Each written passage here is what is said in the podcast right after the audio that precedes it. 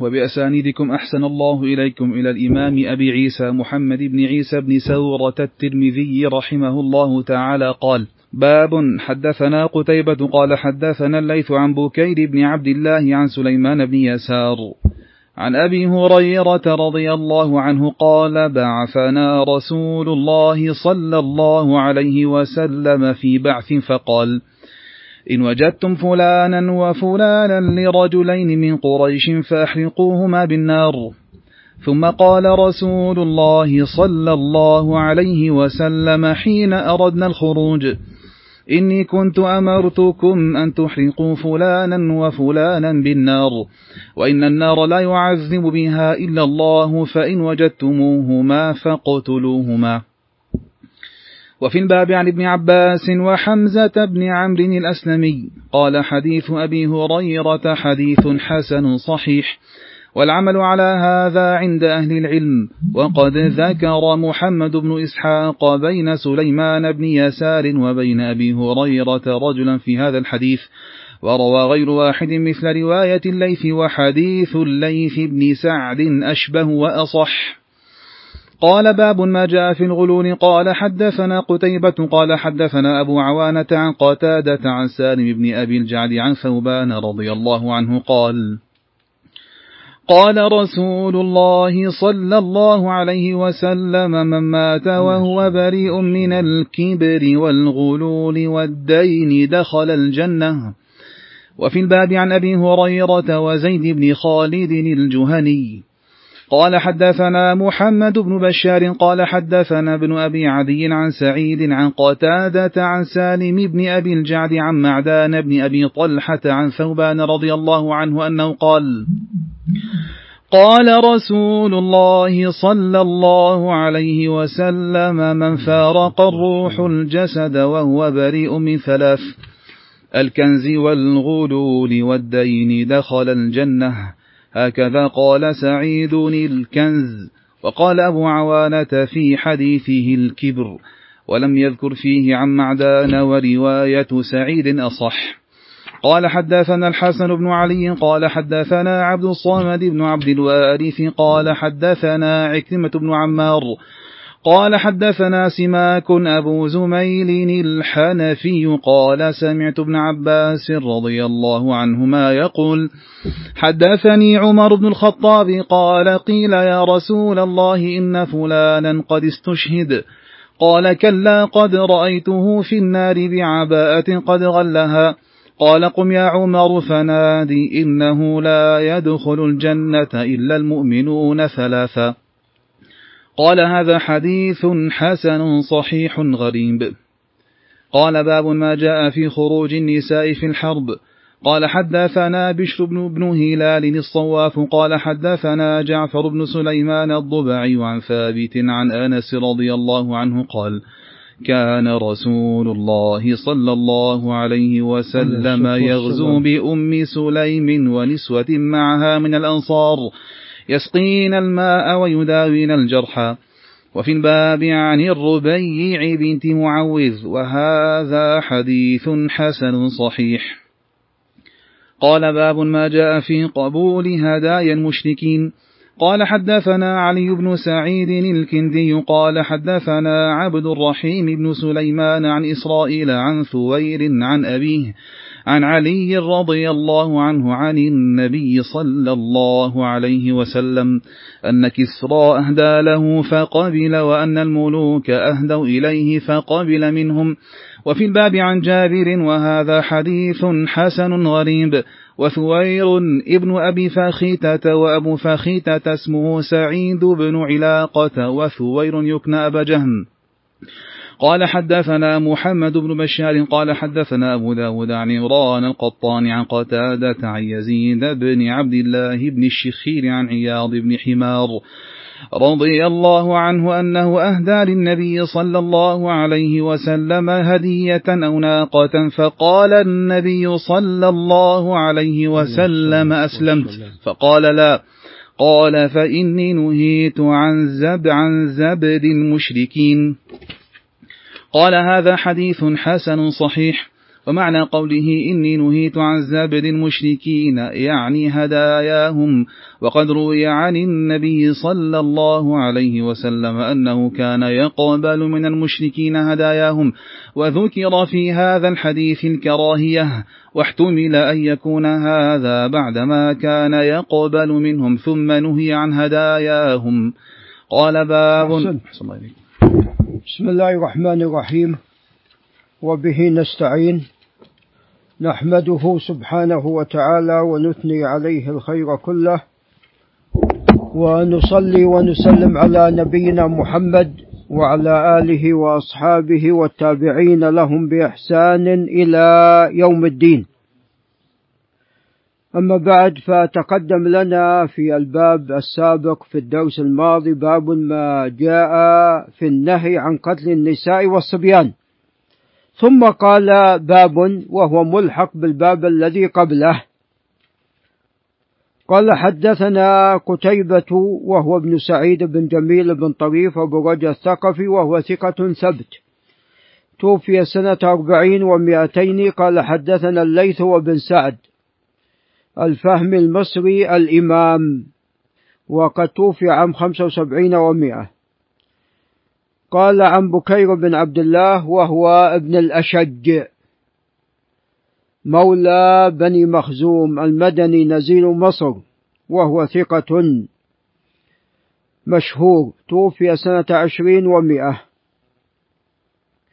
قال عن سليمان بن يسار وهو الهلالي. مولى ميمونة وقيل مولى أم سلمة وهو ثقة فقيه من أهل العلم والفضل وتوفي إما قبل المئة أو بعدها على خلاف في وفاته. قال عن أبي هريرة رضي الله تعالى عنه قال بعثنا رسول الله صلى الله عليه وسلم في بعث فقال إن وجدتم فلانا وفلانا لرجلين من قريش فأحرقوهما بالنار. نعوذ بالله من ذلك. ثم قال رسول الله صلى الله عليه وسلم حين أردنا الخروج إني كنت أمرتكم أن تحرقوا فلانا وفلانا بالنار وإن النار لا يعذب بها إلا الله. فإن وجدتموهما فاقتلوهما. نعم. هذا الحديث حديث صحيح وأنه ليس بين سليمان بن يسار وأبي هريرة أحد كما ذكر محمد بن إسحاق كما سوف يأتي. ولذا قال أبو عيسى حديث أبي هريرة حديث حسن صحيح وقد خرجه البخاري في كتابه الصحيح. قال أبو عيسى والعمل على هذا عند أهل العلم وأنه لا يجوز القتل بالنار ولا التعذيب بالنار وأنه لا يعذب بالنار إلا رب النار وهو الله سبحانه وتعالى. وهذا شامل للبشر كما أنه شامل أيضا للحيوان. فأيضا لا يجوز في من يقتل من فيما يقتل من الحيوان أنه يقتل بالنار أو يحرق بالنار. فأيضا هذا لا يجوز. فكما قال عليه الصلاة والسلام لا يعذب بالنار إلا رب النار. نعم. ولذا قال أبو عيسى والعمل على هذا عند أهل العلم فأهل العلم يذهبون إلى هذا. قال وقد ذكر محمد بن إسحاق بين سليمان بن يسار وبين أبي هريرة رجلا في هذا الحديث وهو أبو إسحاق الدوسي. فقد أخرجه ابن إسحاق في السيرة ومن طريقه ابن أبي شيبة والطبري في مسند علي رضي الله عنه قال ابن إسحاق حدثني يزيد بن أبي حبيب قال عن بكير بن عبد الله الأشج قال عن سليمان بن يسار قال عن أبي إسحاق الدوسي قال عن أبي هريرة. قال أبو عيسى وروى غير واحد مثل رواية الليث وحديث الليث ابن سعد أشبه وأصح. وهذا ما ذهب إليه البخاري بتخريج حديث سليمان بن يسار عن أبي هريرة. وعندما ذكر البخاري هذا الحديث في علله الكبير أو نقل البخاري في كتابه أو نقل أبو عيسى في علله الكبير عن البخاري أنه يذهب إلى هذا أي إلى صحة رواية سليمان بن يسار. نعم. عن أبي هريرة وأن ليس بينهما أحد يعني إلى صحة حديث الليث بن سعد ومن تابعه. نعم.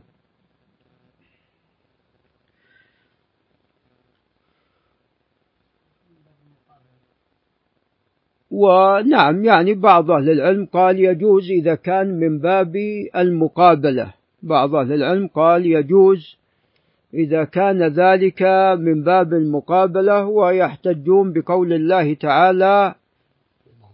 نعم. وإن عاقبتم فعاقبوا بمثل ما عوقبتم به ولئن صبرتم لهو خير للصابرين.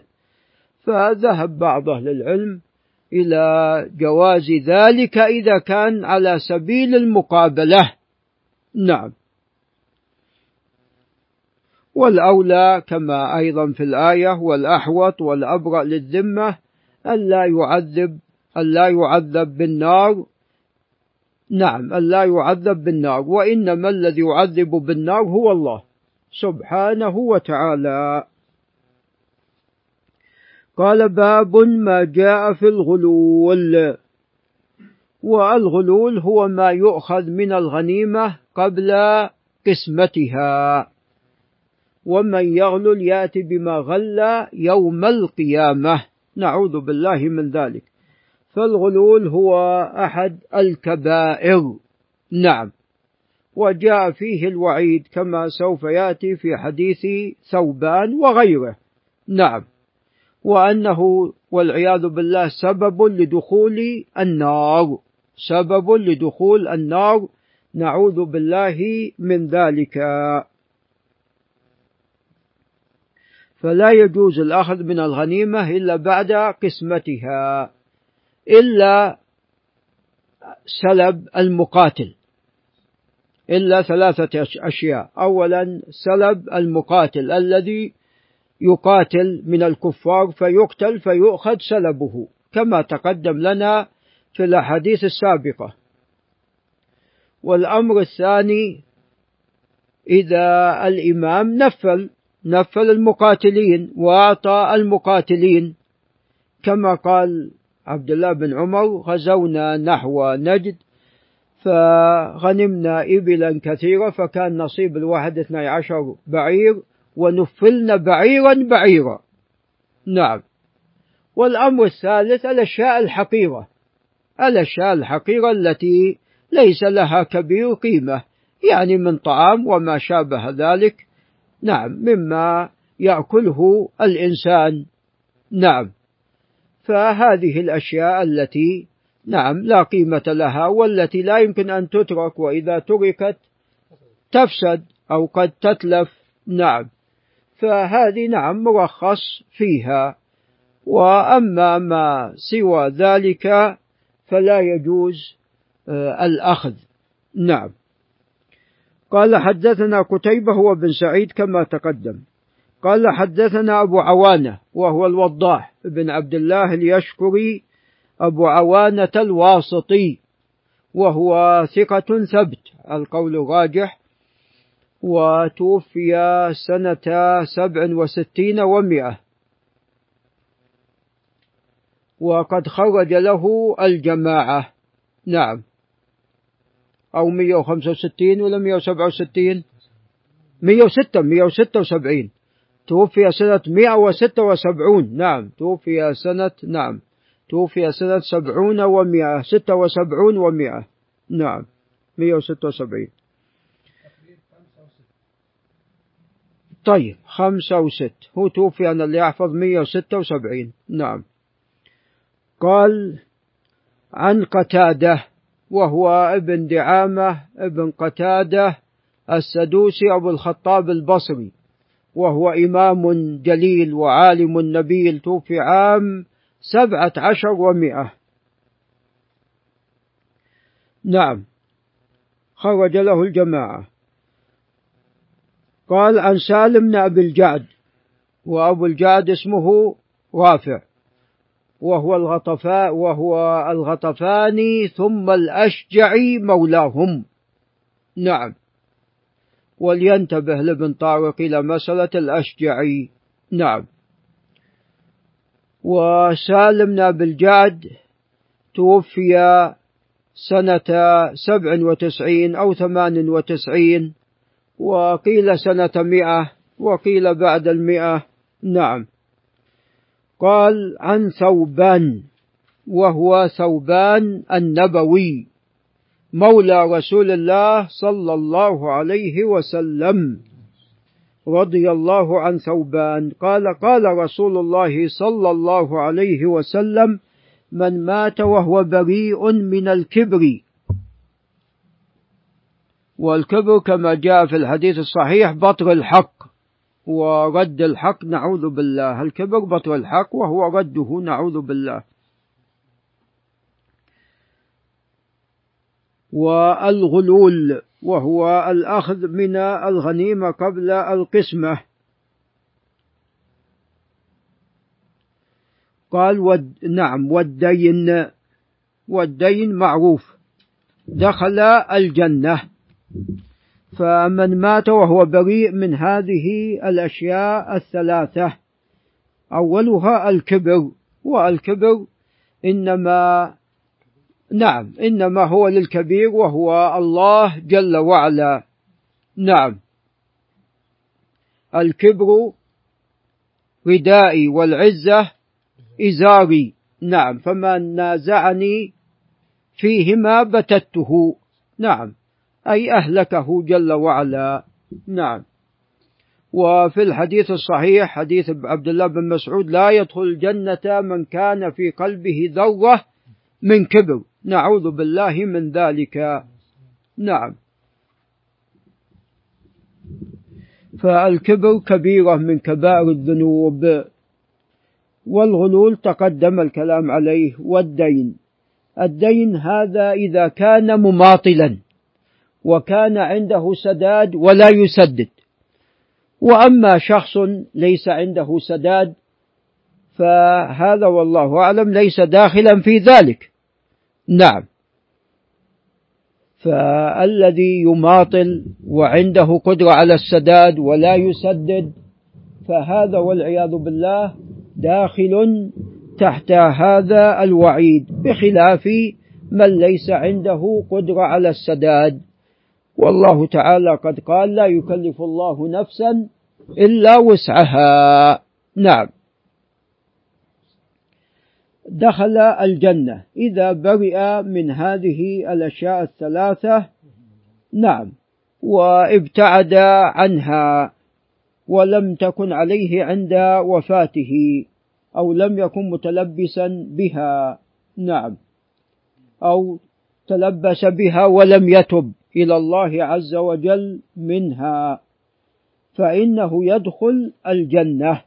وهذا طبعا مع الأمور الأخرى هذا مع الأمور الأخرى. نعم. وتعلمون أن الكبائر جاء في حديث أبي هريرة بأنها سبع. نعم. وهي ليست محصورة في السبع لأنه قد جاء أيضا ما يفيد أن هناك من الكبائر مما هو غير السبع. ومن ذلك والله أعلم ما جاء في هذا الحديث. نعم. فهذا الحديث يضم مع الأحاديث الأخرى. قال وفي الباب عن أبي هريرة وزيد بن خالد الجهني رضي الله تعالى عنهما. قال حدثنا محمد بن بشار وهو العبدي. الملقب ببندار وهو ثقة حافظ توفي عام 52 و200 قال حدثنا ابن أبي عدي وهو محمد بن إبراهيم البصري وتوفي سنة أربع وتسعين ومائة قال عن سعيد وهو ابن أبي عروبة مهران اليشكري البصري توفي عام سبع وخمسين ومائة وهو ثقة جليل وخاصة في قتاده وقد اختلط. قال عن قتاده وتقدم قال عن سالم بن أبي الجعد قال عن معدان بن أبي طلحة. ومعدان بن أبي طلحة يقال أيضا ابن طلحة وهو اليعمري الشامي وهو ثقة من كبار التابعين. ففي هذا الإسناد جعل سعيد بين قتادة بين عفوا سالم جعل سعيد عن قتادة جعل سعيد بن عروبة عن قتادة جعل ما بين سالم وثوبان معدان بن أبي طلحة وهو أصح كما قال أبو عيسى. ونذهب إلى قوله. قال عن ثوبان قال قال رسول الله صلى الله عليه وسلم من فارق الروح من فارق الروح الجسد وهو بريء من ثلاث الكنز والغلول والدين دخل الجنة. قال أبو عيسى هكذا قال سعيد الكنز. وقال أبو عوان في حديثه الكبر. ورواية أبي عوانة أصح في الكبر. تفضل. رواية أبي عوانة في الكبر أصح. من رواية سعيد في الكنز. ورواية سعيد في الإسناد أصح من رواية أبي عوانة. قال ولم يذكر فيه عن معدان ورواية سعيد أصح. رواية سعيد بن أبي عروبة في الإسناد وأن بينهما معدان بن أبي طلحة أصح. نعم. وسعيد يقدم على أبي عوانة في قتادة وقد زاد فتقبل زيادته. وأما قوله الكنز فأولا اختلف على سعيد. مرة قال الكنز ومرة قال الكبر. والكبر هي التي رواها الجماعة عن قتادة. نعم. فمنهم غير أبو عوانة همام بن يحيى العوذي وأبان بن يزيد. نعم. فهؤلاء ثلاثة بالإضافة إلى إحدى روايتين عن سعيد. نعم. فالصواب هو الكبر وليس الكنز. والإنسان لا يؤاخذ على كنزه بشرط إذا ماذا؟ إذا أدى زكاته. إذا أدى ما أوجب الله عز وجل عليه فلا يؤاخذ على هذا المال. وقد مات جمع من الصحابة وخلفوا ماذا؟ أموالا طائلة. خلفوا أموالا طائلة. نعم. وتقدم لنا في البخاري أن عبد أن الزبير بن العوام خلف كم من الملايين؟ 52 52 مليون. 52 ألف ألف يعني 52 مليون. نعم. وهذا ليس الآن هذا قبل 1400 سنة. فخلف شيئا كثيرا. وعبد الرحمن بن عوف اقتسموا أمواله بالمساحي يقتسمون أمواله. نعم. فخلف أيضا أموالا طائلة وعثمان رضي الله تعالى عنه وغيرهم. نعم فخلفوا أموالا كثيرة. فإذا الإنسان أخرج حق الله عز وجل في ماله فإنه لا يؤاخذ. نعم. فالصواب رواية أبي عوانة في الكبر وليس الكنز. والصواب في الإسناد رواية سعيد وليس رواية أبي عوانة. نعم. قال حدثنا الحسن بن علي وهو الحلواني ونسبة إلى حلوان العراق وهو ثقة جليل ثقة ثبت في 42 و200 قال حدثنا عبد الصمد بن عبد الوارث ابن سعيد العنبري التنوري البصري وهو ثقة. توفي سنة سبع ومائتين وقد خرج له عفوا توفي سنة سبع ومائتين وهو مقدم في شعبة. قال حدثنا عكرمة بن عمار وهو العجلي. عكرمة بن عمار العجلي اليمامي. وتوفي دون الستين ومئة. وعكرمة بن عمار العجلي من صغار التابعين. وحديثه على قسمين ما رواه عن غير يحيى بن أبي كثير فهو أصح مما رواه عن يحيى بن أبي كثير. وفيما رواه عن يحيى بن أبي كثير الأصل فيه الاستقامة حتى يأتي دليل يدل على أنه قد أخطأ فيه. قال حدثنا سماك أبو زميل الحنفي وسماك هو ابن الوليد.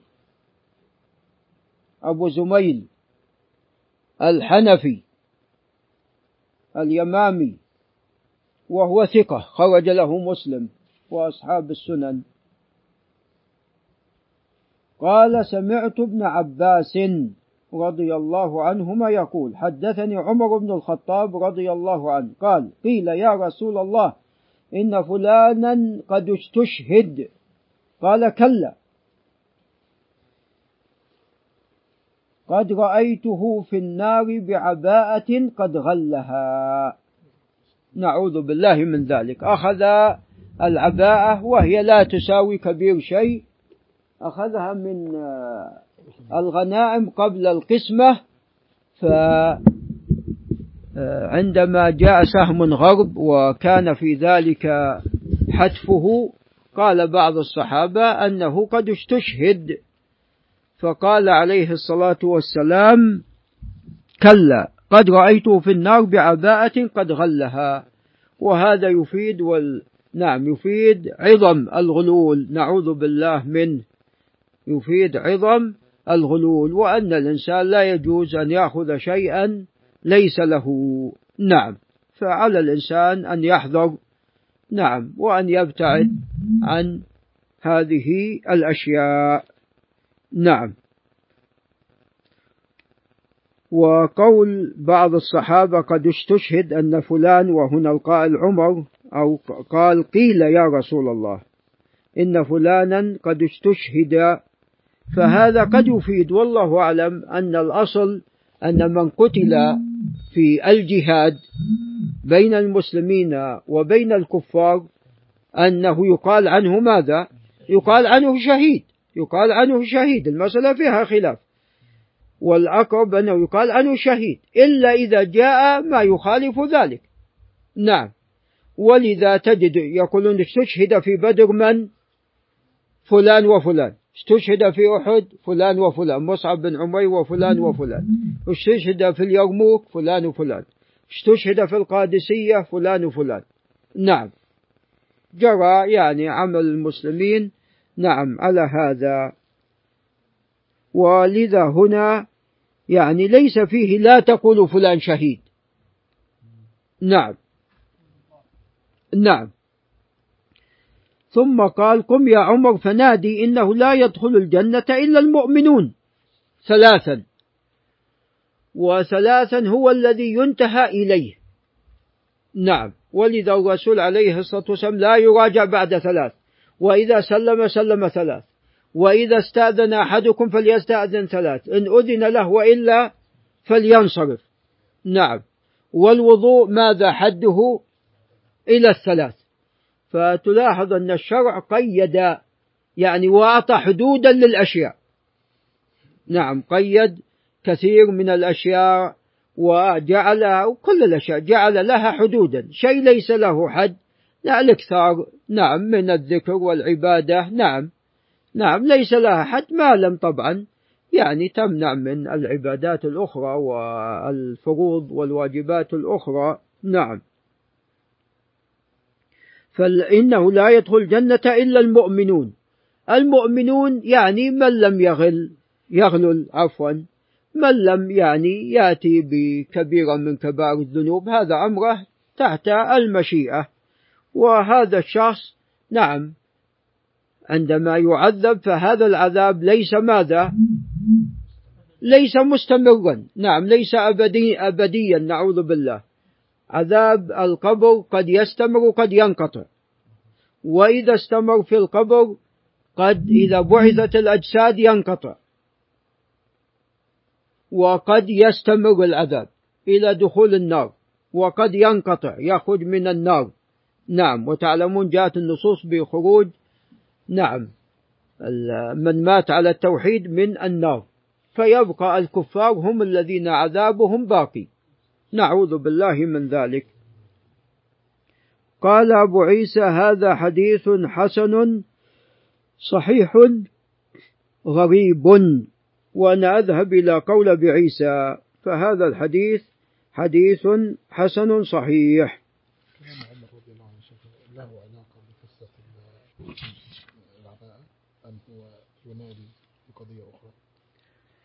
والله لا له علاقة بقصة العباءة يعني قيل له ناد في الناس. أن لا يدخل الجنة إلا المؤمنون. نعم. كيف؟ إي الغرابة؟ والله أعلم من تفرد عكرمة بن عمار.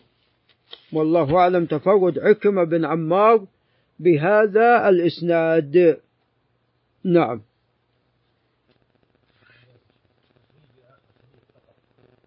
نعم. كيف آخر الحديث؟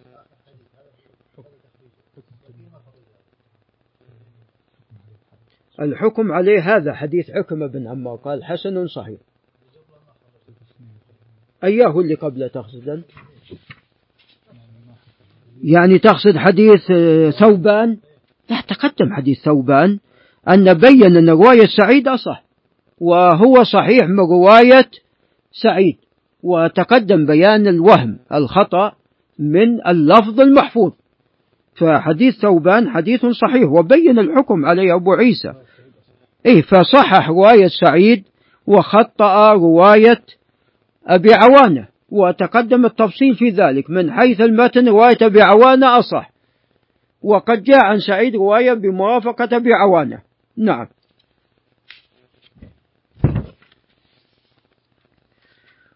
قال باب ما جاء في خروج النساء في الحرب.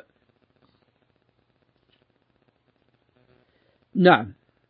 وقد جاءت النصوص بمشروعية خروج النساء في الحرب.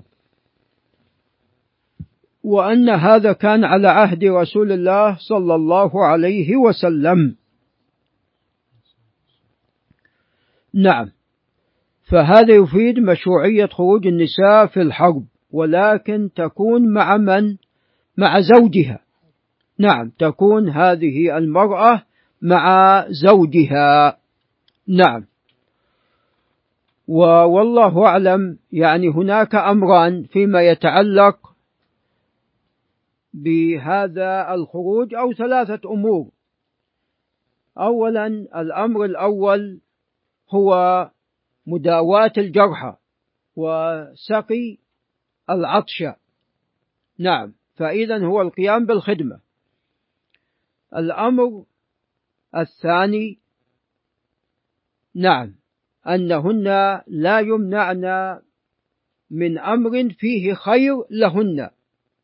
نعم وهو قيامهم بخدمة الجيش. فيثابون على هذا فمن يعمل مثقال ذرة خيرا يره. نعم الأمر الثالث أن الإنسان قد يكون نعم محتاجا إلى زوجته نعم. فتخرج معه نعم. فلا تخرج المرأة على الإطلاق نعم بل تخرج مع زوجها.